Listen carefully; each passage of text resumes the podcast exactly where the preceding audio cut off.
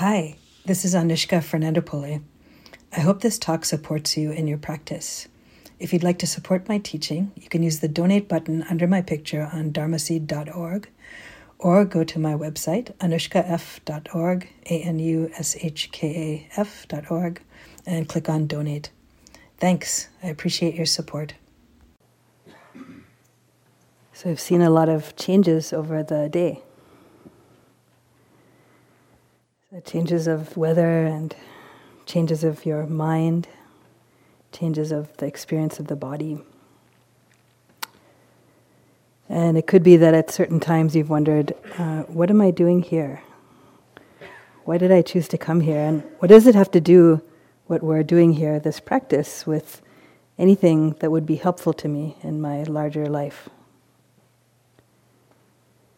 So, we've been doing a lot of different uh, practices, techniques to help you uh, be mindful of the different objects and experiences that we have as human beings. But I thought maybe it's helpful to take a step back to a little bigger picture of what we're up to here.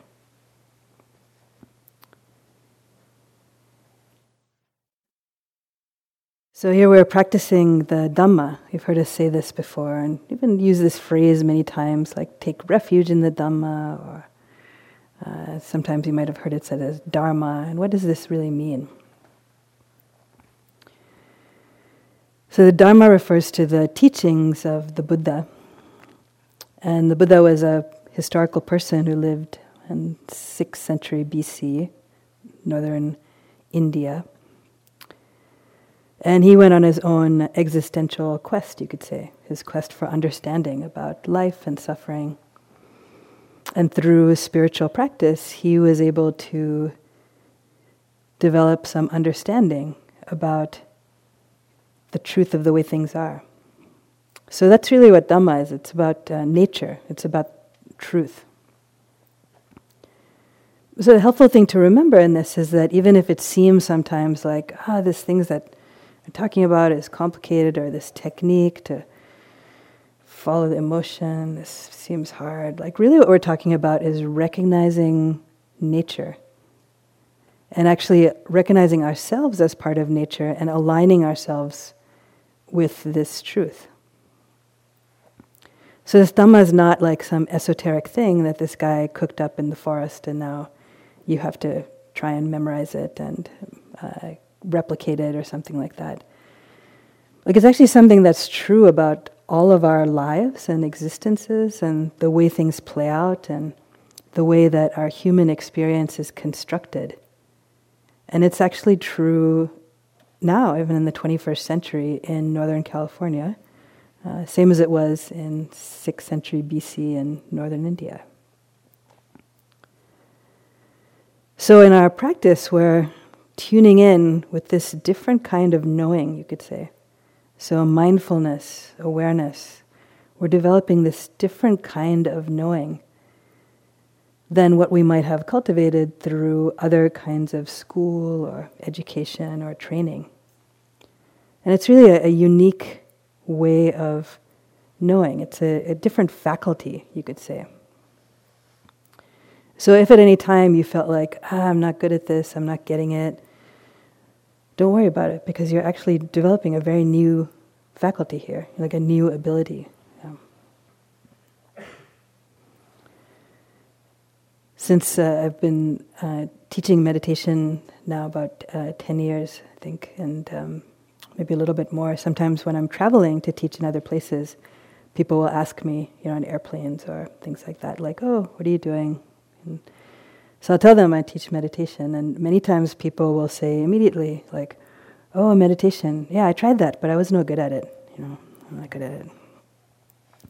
And I always think that's a funny answer because it's kind of like, what else uh, did you try once and just assume you were not good at? You know, like, oh, basketball. I picked up the ball and threw it at the hoop and it didn't go in, so I'm no good at it. Yeah. Golf. Yeah, hit the ball. It didn't go in the hole. Yep, I'm not good at it. I can't do it. You know. like, did you assume you were a meditation prodigy? Is that why you were disappointed in it? you know. So, really, for just about everyone, it's practice. You know, it's practice, and we're cultivating this very new and different way of knowing, of, of understanding.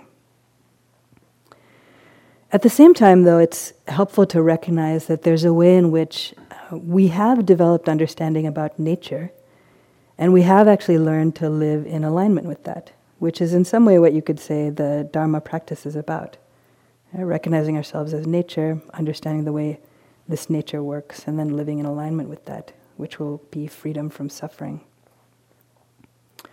So, a simple example of this that uh, we can perhaps all relate to is when you were a baby, you didn't understand about many of the laws of the physical world. So, uh, for example, little kids, babies, don't know about the law of gravity. And sometimes you could actually see small children experimenting with this in their high chairs.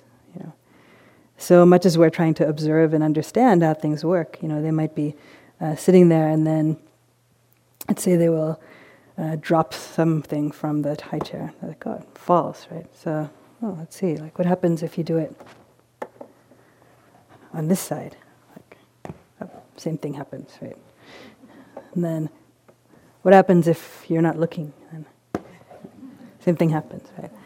So then after a while, you get the picture, right? You get the, the sense that, oh, if I'm going to try and uh, place something in midair, right, it's going to drop. And you don't actually have to understand even why that works. You don't have to know the mathematical formula. You don't have to know if somebody is running that or something like that. Uh, you know, you just have to understand the general principle and then live in accordance with that, which most of us as adults have learned how to do. So, thus, you know, when I bring in this glass of water, uh, I decide not to place it in midair because I have mastered this aspect of natural law, and instead I place it down here. If I tried to place it in midair, it would fall and break and splash the people in the front row, and there would be broken glass and a mess. So basically, there would be this uh, aspect of suffering, right, for myself and others from not living in accordance with this law of nature. And also, once having understood this law, this basic law, then if by chance it happens by accident, like you know this thing falls, uh, I don't have to spend a lot of time fretting about it. So I'm not inclined to start thinking like, why me? Why now? Why did it fall? You know. I've already understood this law. It's actually uh, impersonal, so I can just pick it up and uh, continue along without that added friction of the personalization or uh, this creation of a me around any of that. So most of us have gotten this law of gravity one, but there's other ones that we haven't quite gotten, and that's really what we're here to understand. So we're practicing this faculty of, of mindfulness, of knowing in this different way through direct experience. And in some ways, it's so simple and beautifully simple, you know, and yet also not necessarily easy. Because for most of us, we're used to using other faculties. We're used to figuring things out by thinking about them. We're used to engaging in things through the process of uh, thought and we're used to relating to things in this way as uh, myself and other. So, one of the invitations in the practice, and one of the beautiful things for me about retreat is like you actually get to live this really simple life. And in some way, you get to practice uh, or be with the very basic experience of um, being an animal so we've we've cut away like so many of the things that mark our sophistication as humans. You know, your smartphones. We, most of you uh, renounced them, and uh, TV and email, and even talking to people too much, except in the groups. Uh, so you don't have a chance to project out who you are, and the activities that you're doing beyond, you know, maybe your work meditation is slightly more complicated, like cutting vegetables or sweeping or something like that.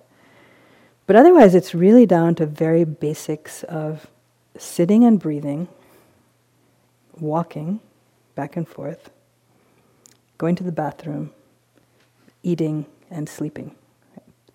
So that's kind of what's left the schedule, right? And there's a way in which like it can actually be really fun, interesting, beautiful if you can kind of drop into that, like allowing yourself to just be an animal, like a human animal, but really just an animal. In some ways, like that no better different than the turkeys and the deer and the lizards and you know who are even though they don't have a schedule more or less doing that same kind of thing right? They're breathing they're walking around they're pooping and sleeping right? So you can feel a kinship with all the forms of life here too even though they're not on such a regimented schedule perhaps. We're all basically doing the same things right?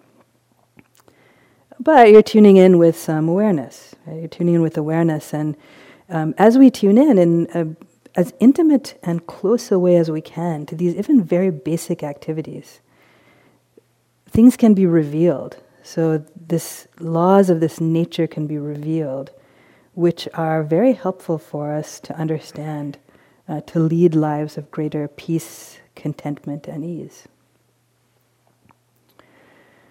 So I know many of you, uh, particularly who have uh, first retreat experience, are asking like, well, what does this walking back and forth have to do with this? You know, at some point I thought it was a good idea to come on retreat. I signed up, but now like, what's it, in the moment of having to do this over and over again? It's hard for me to remember, right? What's the what's the deal with that?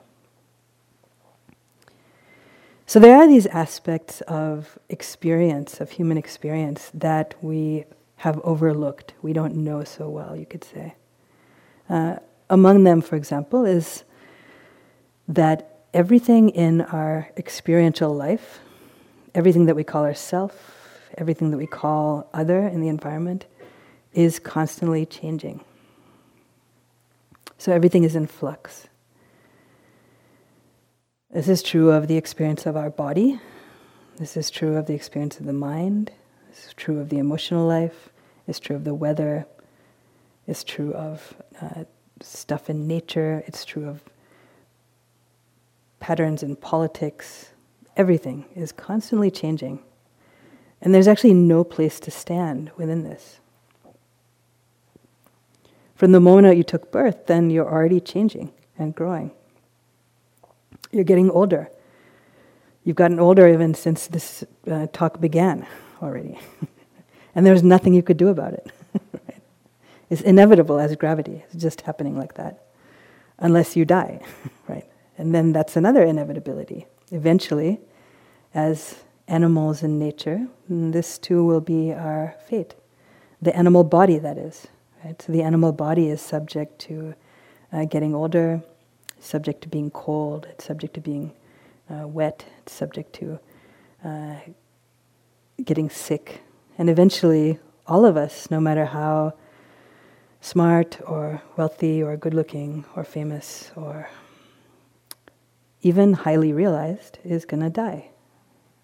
And the body will die just as it took birth in this natural order of things. So, in between what? Like, we don't notice that everything changes we don't notice this, and so then we seek refuge. You know, we seek some sense of well-being, safety, security in this experiential world where everything is in flux. So when I say it like that, it sounds like not a winning strategy for well-being, right? To seek a place of stability in that which is inherently unstable. So we do this in small ways, we do this in big ways. You, know.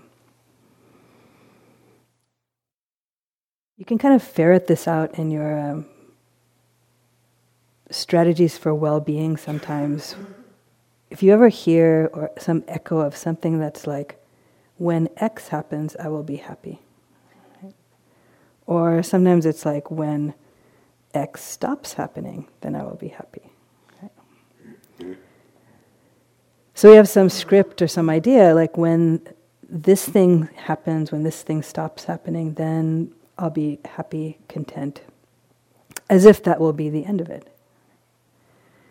Now, in a smaller, kind of more micro way, you can see this playing out in retreat. So you're sitting there, and uh, there's an experience in the your knee, for example, that's pain, and part of you is uh, kind of trying to be with it, but then another part's like, when will this end? Like, when will this sitting end? Make this go away. My meditation would be so good if not for this knee pain. So notice also if there's any time this thought occurs to you, like, my meditation would be so good if not for this sleepiness. Meditation would be so good if not for this person breathing heavily near me. Yeah. Meditation would be so good if not for the weather. It should be warmer. The first day was hot, and now what? Cold, rainy. I thought it was going to be like paradise here. I have to carry these giant umbrellas. It doesn't feel very spiritual, you know. So we have these ideas, and then we think like, oh, if I get this thing, then it'll be good. But notice that sometimes you actually get that thing, and then it still isn't good. Or it's good for a little while, until the next thing shows up that we need to change. We want to have this thing be better. To have this thing. So it's it's endless, really. You know, it's endless, and we have this opportunity to see the changing nature of our experience, to tune into this with awareness, with mindfulness. And we get this on an intellectual level. Like, probably no one here disagrees with what I said so far intellectually. The weather changes, politics changes, you get older, right? But do we actually live from that place? You know, do we live with this integrated understanding of that? Do we understand what is true about who we actually are? Uh, what is true about the nature of the world? And what's the cause of happiness? What's the cause of suffering? So it's in this, this enterprise that our very simple engagement with our animal life in these very mundane activities that don't seem like they could lead somewhere uh, like awakening. Is actually the very path there. So we've talked a lot about this uh, continuity you know. So continuous means like it's easy to be mindful for one blip of a moment you know. If i said like can you feel your hands right now? Boom you could. But if i said can you continue to feel your hands for the rest of the day? That would be harder and it's okay you don't need to feel your hands for the rest of the day um, but there's something about developing this continuity that helps us to see these aspects of nature that we usually gloss over and overlook. So, why don't we understand on a deep level that this body is always changing? Why don't we understand on this deep level that actually we're getting older and we're going to die? So, part of it is because we haven't been paying attention in that way. You know, we haven't been uh, running the experiment in the diligent way I demonstrated throwing the cushions, right? in this continuous way. And so here on retreat, we have these uh, ideal conditions really to get to see this, to get to see this and many other aspects of the truth of the way things are, which, if we can live in alignment with that, will bring so much ease. And it will alleviate this level of unnecessary friction that's there in the way that we deal with our life, with our family, with our relationship to the world, ambition, everything really.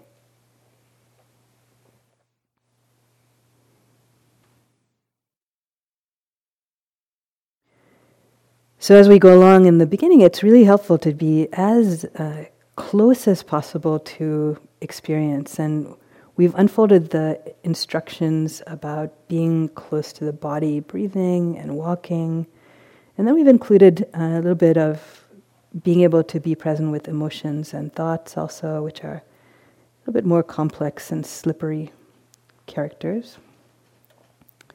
But really, it's helpful to keep grounded with the body you know, as you move about your day here. And we've talked about the sitting and the walking being equally helpful and the continuity with them. I'd even take that further to say uh, even include your time walking down to the dining hall, include the eating meditation, this uh, animal activity we do of taking in food, uh, include going to the bathroom. It's actually there in the suttas. The Buddha encourages the uh, practitioners to uh, bring mindfulness to defecating and urinating, believe it or not. So you could notice if you go to the bathroom and if you close the stall, you feel like, phew, finally I don't have to be mindful. Like a few moments of, right? if that's true, notice that because it could be that you're trying like a little bit too hard, you know, when you're outside of that stall. So it's helpful to notice this, like the, the level of effort we have. So notice when you're there alone, doing something that you feel like you know how to do already, go to the bathroom, then uh, you're kind of relaxed, right? And um, okay, what would it be if I'm this relaxed uh, when I'm walking too? What would it be if this relaxed when I'm just sitting and breathing? Or you can notice sometimes if you're sitting in, in um, you know meditation for a while, and then the bell rings, and then you're like. So notice that in that shift from meditator to non-meditator, you know, like like what's the difference in that? Like, is there any unnecessary tension or effort that's going into practice versus the bell has rung? It's like time to relax.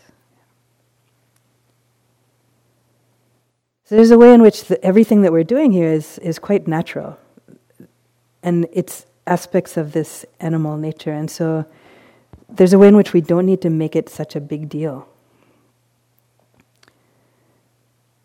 I know there's many things that have sort of gone uh, that seem counter to that, like we said, you know, it is a big deal. Come to the hall on time, and here's the posture, and bell rings, and all this stuff. But really, within that structure, what we're doing is basically sitting here doing nothing and trying to pay attention and then walking back and forth doing nothing right? and trying to be present. Uh, and that's pretty much it on the schedule, right? Like doing nothing in different postures. So when you look at it that way, it doesn't seem that hard, right? Just continue to do nothing in different ways. Try to be curious and be present as best you can. And then see what unfolds.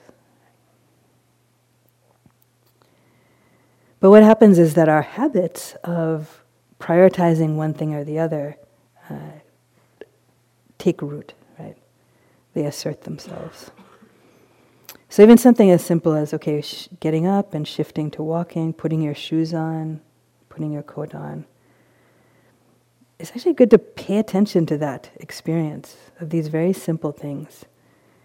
Almost like it's this beautiful ceremony like it's the first time you've ever done this.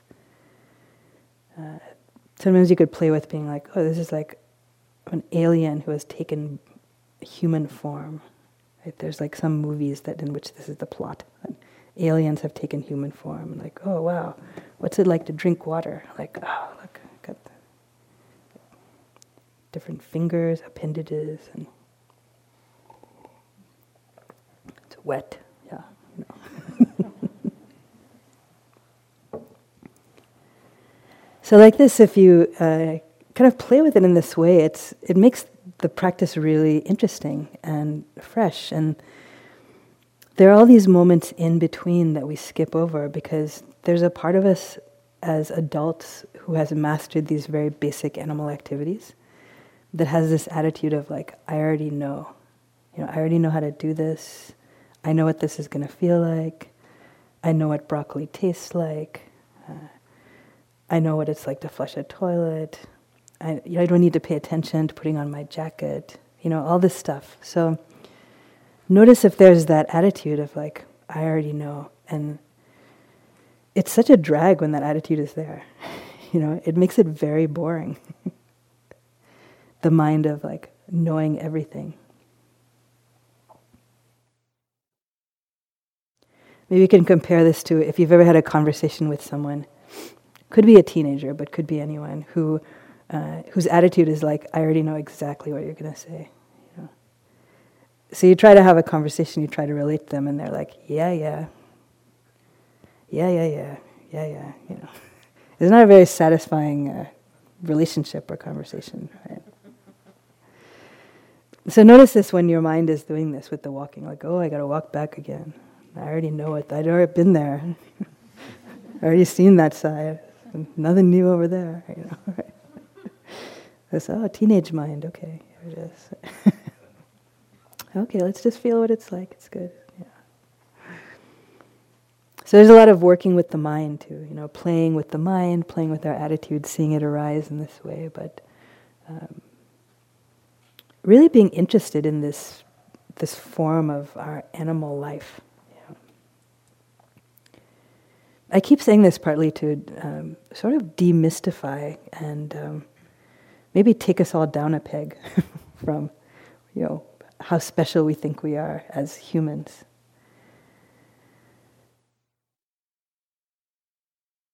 And there's something very um, poignant about connecting with this animal life. So, for example, even uh, this afternoon, this evening, uh, when it started to rain, right? So you may or may not have been prepared for that. Maybe you had stuff, maybe you didn't, and yeah. So suddenly, all the animals are uh, cold and afraid of being wet. Right? This herd of animals. That's true. So then, the animals seek shelter under umbrellas and corridors and things like that. Right? Just as all the animals were doing. You know, you didn't see the turkeys out too much. The birds were flying under eaves. And you can notice the temperature. You know, notice with some tenderness the fragility of our human body. If it gets too hot, we're uncomfortable. If it gets too cold, we're uncomfortable. If we're too full, we're uncomfortable. If we're thirsty, we're uncomfortable. If we're hungry, we're uncomfortable.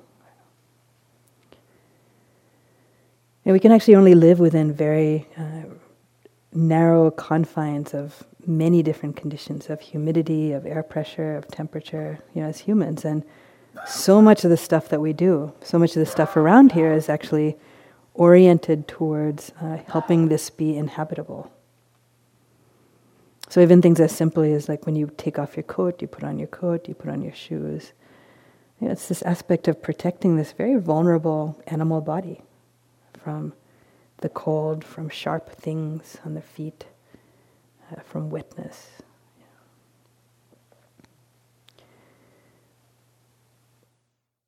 Now, if you have had to live outside, or you know, if you've been camping or something, you get in touch with this much more. But uh, if you've lived, led a life that's, uh, you know, being indoors and not having to tune into that that much, we really can gloss over that.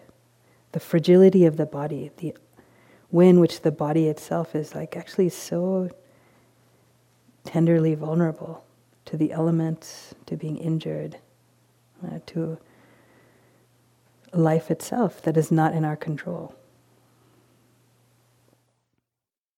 So, as we recognize this, we're recognizing this aspect uh, that the Buddha called dukkha. So, this uh, unsatisfactoriness, this unreliability. You know, really, there's a poignancy about the way in which this body is vulnerable to being hurt, uh, to being uncomfortable. And we kind of take for granted, but there's really no stopping point with that, too. So you notice that it's like, oh, okay, uh, I'm too hot, so I take off my jacket. Then I'm too cold, so I put my jacket back on. I'm too, I'm thirsty, so I go drink some water. Then I'm full, and I have to go to the bathroom. There's, it's constant, you know, need for replenishment and um, contact in this way also with all of the elements of nature.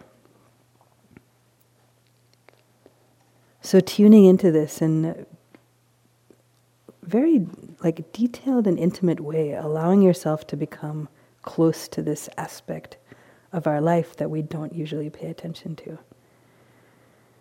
And paying attention to specifics of it. So, what's the texture of the water when you wash your hands? You know, what does that feel like? What's the temperature? What's the, the temperature of the faucet handle? Is it cold or hot? What does it feel like to pull it down? Is it heavy? Is it light? So it's actually this kind of thing that is our opportunity for practice on retreat, all of it.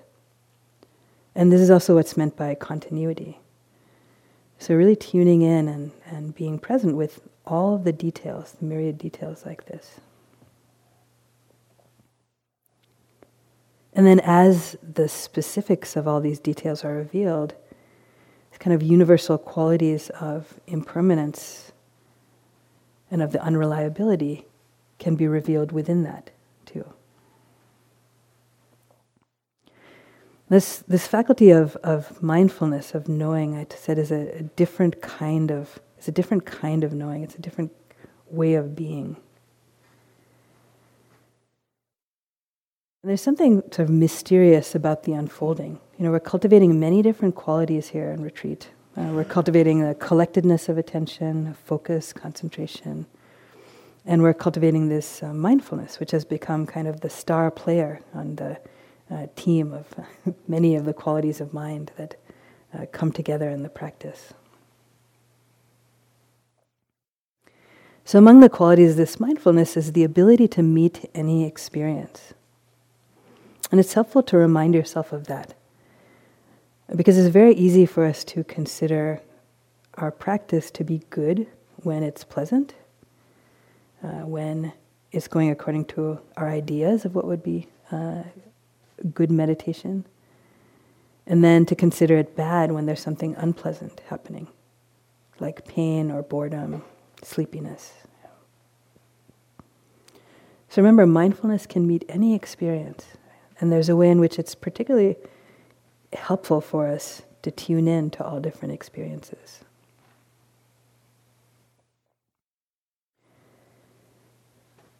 Another thing that we start to learn as we're tuning in with some continuity to experiences that it's actually difficult for us to be with a wide range of experiences. So for most of us, you know, we like it when it's uh, a certain way, and we don't like it when it's another certain way. We like certain emotional experiences, and we don't like other ones. So we've actually lived our life in this way where we've limited uh, what we're able to be present with. And when something comes up that's unpleasant to us, we kind of have to put on blinders. Right? It's like a pleasant, pleasant, okay, works for me, something I believe about myself. And then, like, oh, something that is not in accordance with my ideas of myself. Boom. Pleasant, pleasant, okay. Boring, boom. Okay, reasonably pleasant. Very pleasant. Oh, too pleasant, boom. I'll use this prop here. So also as we uh, as we practice we, and we discover this, we start to learn like, oh, there's certain experiences that are difficult for us, and in some ways, like we have to push them away. So experiences of pain, like let's say this is the experience of all of our body and mind. Experience of pain comes up, and we don't like that. We don't know how to be with that. So we either have to space out, or push it away, or change our position so that there's no pain. Right? So pushing that away. Maybe there's certain emotional experiences we're okay with, but other ones we're not. So, you know, we've all had conditioning. I shouldn't feel sadness. Sadness comes, I have to push that away. Jealousy comes up, I have to push that away. Uh, some sexual feelings come up, push that away. Memories of something that happened when I was in fourth grade, push that away different thoughts that indicate that I'm not as smart as I thought I was. Push that away. So you see where this is going It's like you end up living in this little crunched up, tiny little box here, bouncing off these walls. And when anything else happens, you have to like fold it over, right? So it's not a very relaxed, spacious way of being, is it? You know, there's not a sense of ease and well-being in that. So, first level with mindfulness, as we start to, to see the ways in which we're trying to close to these experiences of the body and the mind, is actually seeing, like, oh, can we be present with this? Can we know this? Is it possible to not push this away? And as we expand our ability to be, particularly with suffering, but also even with some other kinds of experiences, neutral experiences that are boring or intensely pleasant ones, we actually gain back you know, all of this, right?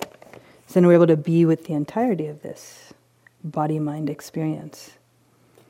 We don't need to push that away for ourselves, and then also as we gain some comfort and okayness with being with that in ourselves, we also don't have to push that away in someone else. So someone else can come to us and they're sad or they're in pain or they're feeling jealousy, and we have some ability to uh, relate to them in that state too. So it helps with uh, compassion for others as well. eventually, there's another level in which we start to discern something about all of these, these aspects. So, particularly as we delve into the aspects of mindfulness of the mind, which we began to touch on here today emotions and thoughts. and this has to do with actually discerning uh, what are the skillful, helpful thoughts and emotions that arise, and what are the unskillful, unhelpful ones. And tuning into that and learning from that as well.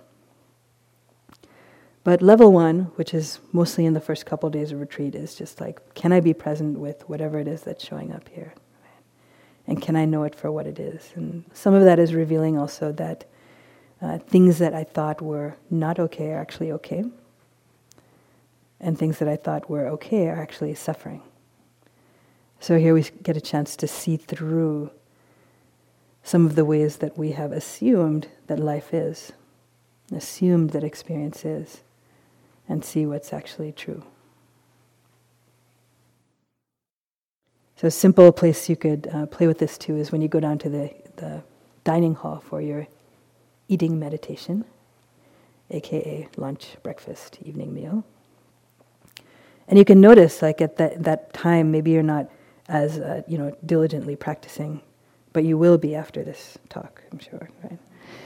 So then you're kind of like, oh, broccoli, I hate broccoli. I'm not going to take any of that. Or like, oh, I like that thing. Let's take some of that, right? Uh, so you have these assumptions in some way, and um, mindfulness also can have a quality of openness that's helpful. So you might want to challenge yourself sometimes. You know, if you have developed a prejudice against broccoli, for example, like maybe that was one broccoli in the past. What if you're open to broccoli? Like, try this broccoli, see what this experience is like. Right? Or maybe there's something that you think that you really like, but you actually try it, and then it's like, oh, actually, yeah, I thought I liked this. I assumed I liked this, but uh, yeah, it actually doesn't agree with me. You know, maybe I'm even like allergic to it, but I didn't even uh, appreciate that before. So really being curious, there's there's a lot that can reveal itself even on this sort of mundane level of uh, of life that uh, is freeing for us to take our own prejudgments with a grain of salt, you could say, yeah. our ideas about how things are.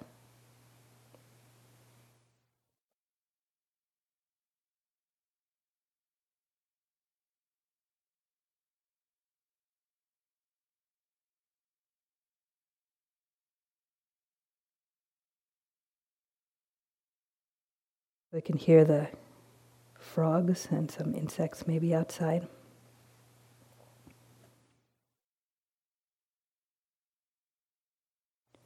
You can allow this to remind you they're calling you back to nature.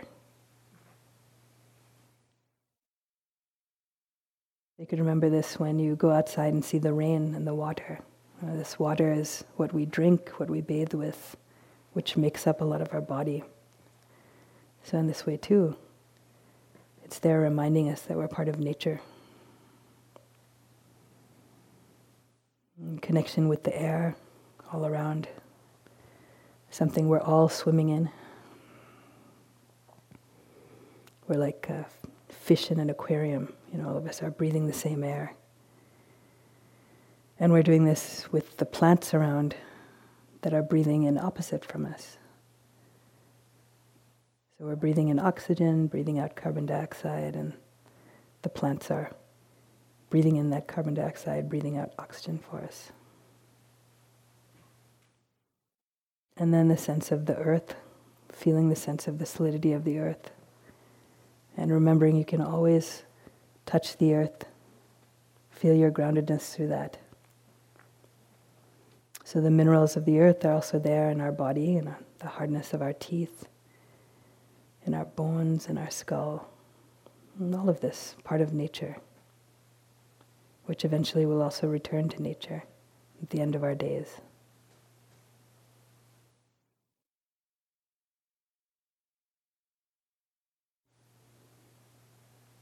This aspect of reminding you that you're going to die uh, is actually considered a skillful means in Dharma practice. And mundane modern American society is not considered a good thing to keep talking about.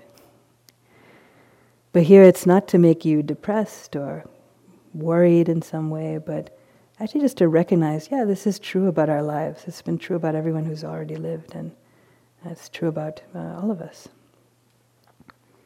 So if that's true, if everything is changing, and if we don't know when the end will come, then uh, how do we want to relate to this moment?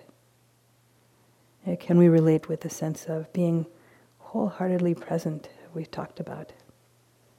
And what would it be like if we were able to cultivate that here and bring that back to our lives as well?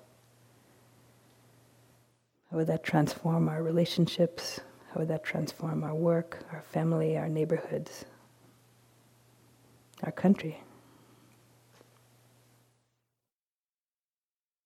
So we say sometimes these things like uh, we practice not just for ourselves, but for the benefit of all beings. And this is one way this is true.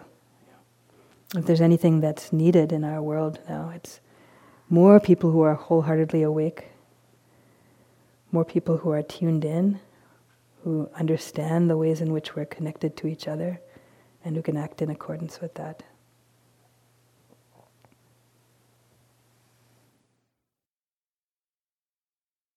So, even though sometimes it may be uh, challenging for sure, I want to appreciate you for coming to the end of your second full day of practice and retreat and congratulate you. And also encourage you. What you're doing here is very worthwhile uh, for your own transformation and also for our world. So, thank you.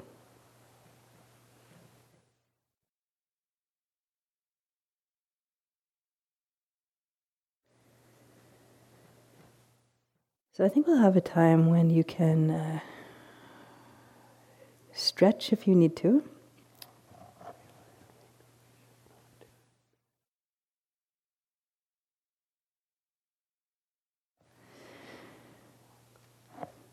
Okay, stretch if you need to, and uh, next period we're going to do some walking practice too.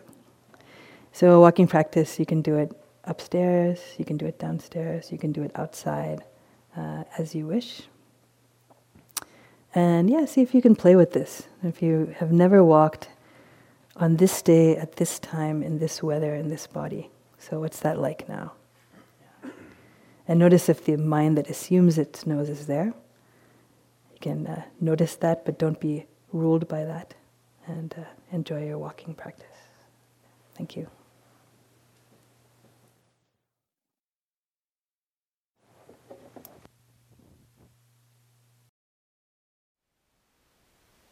Thank you for listening.